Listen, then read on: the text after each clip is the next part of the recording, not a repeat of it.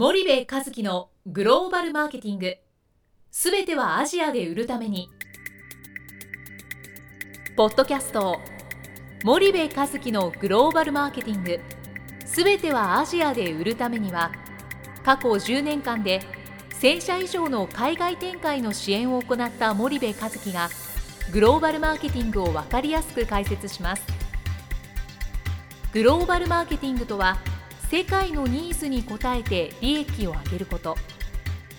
アジアで売るためにはものづくりプラスグローバルマーケティングを武器とした戦略を持たなければなりません。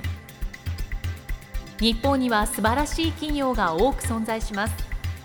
その企業とともにアジア市場を目指したい。再びジャパンアズナンバーワンと呼ばれる時代を作りたい森部一樹はそんな思いを持ちながらこの番組を皆様にお届けいたします。こんにちはナビゲーターの東忠夫です。こんにちは森部和樹です。森部さんじゃああのはい。気分を切り替えてはい。アジアに戻りたいと思うんですけど、はい。大丈夫ですか？えー、ま戻だまだ 話したい戻ってまいりましたアジアに。あのはい。アフリカはもう、えーとりあえずは。とりあえずは置いといとりあて、えずは置いといて、えーアジアに戻ってまいりました。本業の方ではいよろしくお願いします、はい。よろしくお願いします。でまあちょっと簡単なところかというか、まあ、アフリカついてたので、うん。少し、まあ、うん。日本企業の現状から言うと、うん。まあ基本的にグローバルでもう活躍しているうん。プレイヤー、まあ、日本企業は結構いらっしうん。ゃいますけど、まあ、多くの企業っていうのはうん。まだ輸出事業、うん。まあ、海外事業っていうのを輸出事業から、うん。じゃあその現地のうん。チャンネルビジネスっていうところにうん。変換するのか、うん。変換し終わったのか、うん。まだ変換する前なのか、うん。まあ、3つの状態があると思うんですうん。よね。うん。そうすると輸出ビジネスから一つ大きな、うん。まあ、グローバルマーケティングとか、うん。チャンネルビジネスに変えていくときに、うん。一つ多分大きな悩みをうん。結構抱えてるようなうん。感触を、まあ、我々も受けるじゃないですか、うんうんうんその辺って森部さんまずん。どう考えるのかっていうのを、うん、うん。はい。いいいいいい話ですね、はい。あのまあ分かりやすく消費財で話をするとねはい。その企業の海外進出って、まああの早くからやられてるじゃないですか、はいはい。で過去のものっていうのは生産拠点のあ進出であってね、これは今の課題とは全く違う次元の話で、えアジアで安く作ったものを日本で消費させるっていうことなのでこれは別にその海外進出が早かったんですうちはってそれ別に生産としての進出だからはい。関係ないよねっていう話でね。まず売り側のことでの進出の話をしますよとでそうした時に企業ってやっぱり一番最初輸出のビジネスから始めるんですよ。そうですよね。いわゆる貿易とかさ商社さん使って輸出みたいな。でこれはもう1970年代とか80年代のビジネスモデルではい。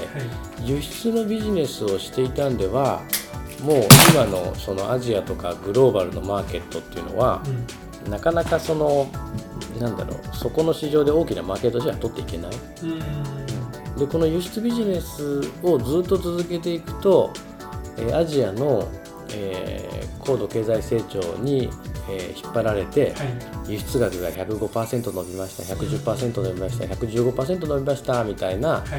あービジネスなんですよ。うん。ででもこれは日本から見て輸出額がどう増えたか減ったかみたいなビジネスでうん。現地マーケットの中でシェアがどう上がったのか下がったのかっていうビジネスじゃないんだよね。はい。ってことはこの輸出ビジネスを仮に日本で作ったものを輸出しているという意味では輸出型なのかもしれないんだけども、うんチャンネルビジネスに変えていかないといけない。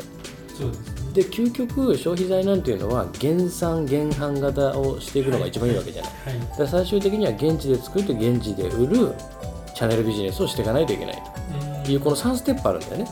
輸出ビジネスがあって輸出型のチャンネルビジネスがあって減産減販型のチャンネルビジネスがあると。はい、そうすると、うんまあ、ちょっと分かりにくいかもしれないので、うん。輸出ビジネスっていうのはどういうもので、うん。輸出型チャンネルビジネスっていうのはどういうもので、うんまあ原産原版型っていうのは何とか分かると思うんですけど、うん。チャンネルビジネスっていうのは、うん。森部さんなりどういう解釈をしてるかっていう、うん。その3つについてうん。お話しいただいてもよろしいでしょまあ、この3つの言葉は僕が勝手に作ってる言葉なんで、はい。はい。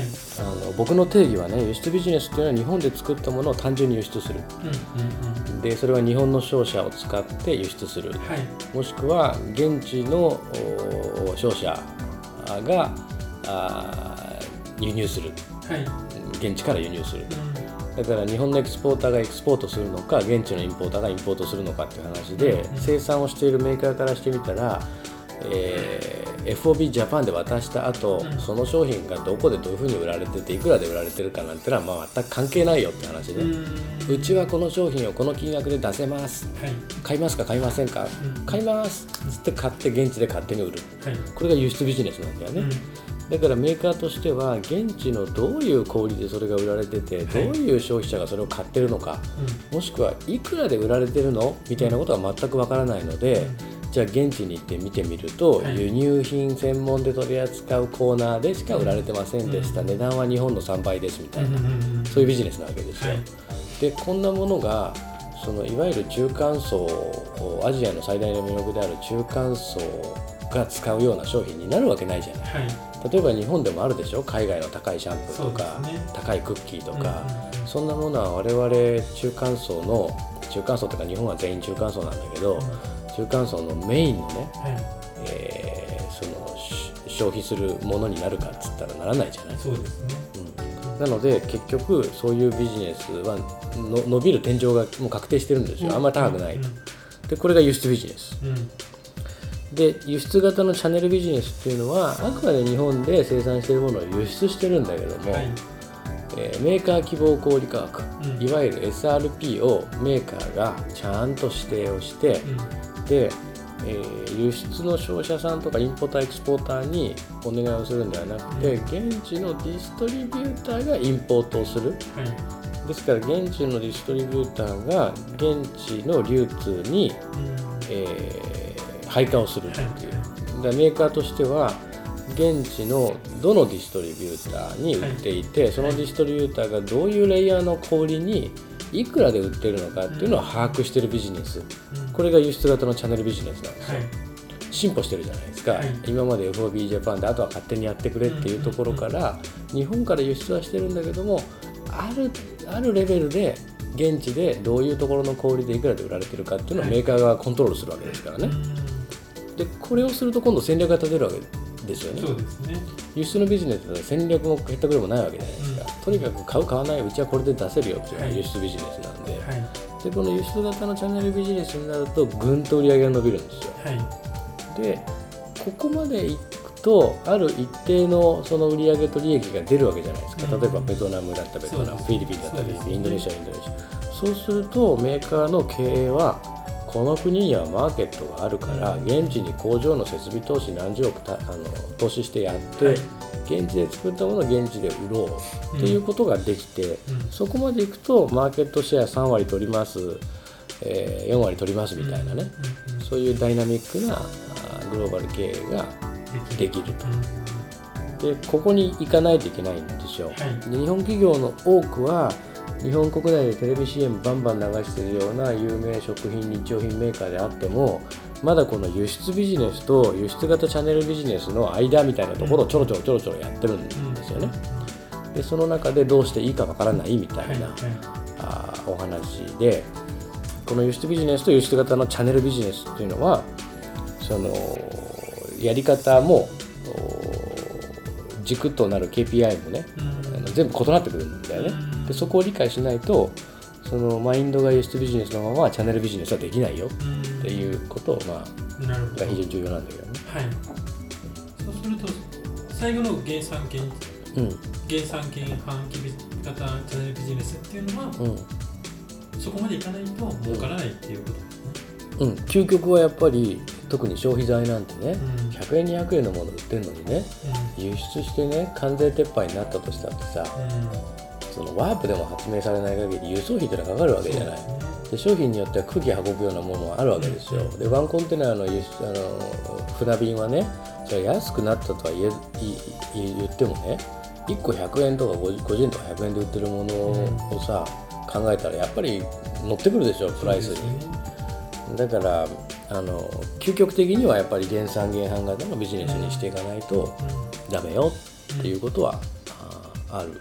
はい、なるほどそうじゃあその輸出ビジネスから、うん。じゃあチャンネルビジネスうんっていうところに転換するときに、うん。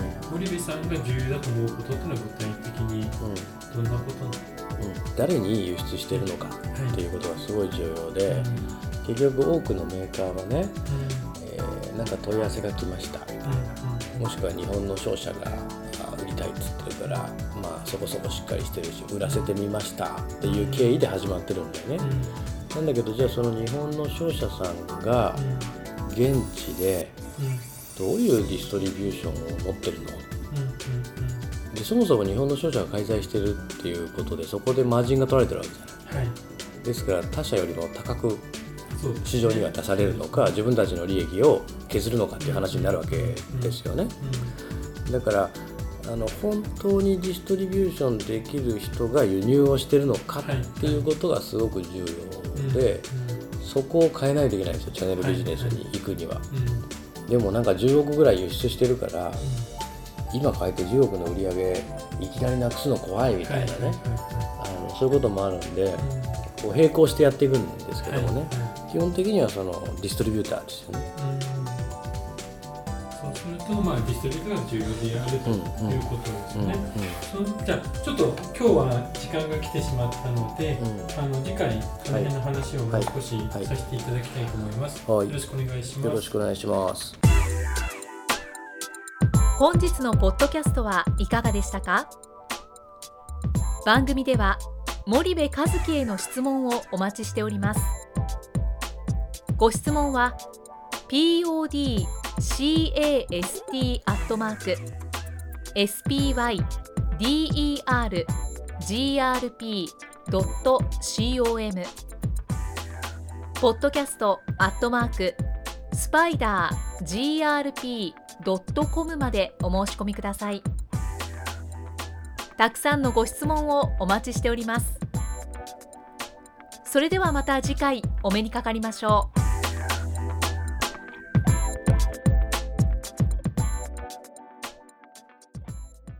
森部和樹のグローバルマーケティングこの番組はスパイダーグループの提供によりお送りしました。